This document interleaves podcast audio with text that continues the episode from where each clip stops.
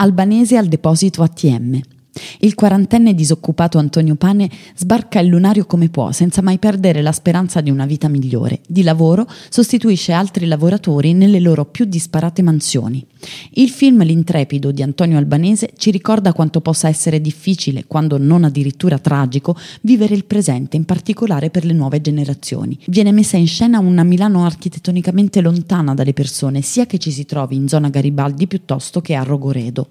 Il deposito dove Antonio Pane, interpretato dallo stesso albanese, prende servizio come autista di tram è il deposito Messina dell'ATM, situato in via Messina a Milano, proprio a fianco del cimitero monumentale di Milano.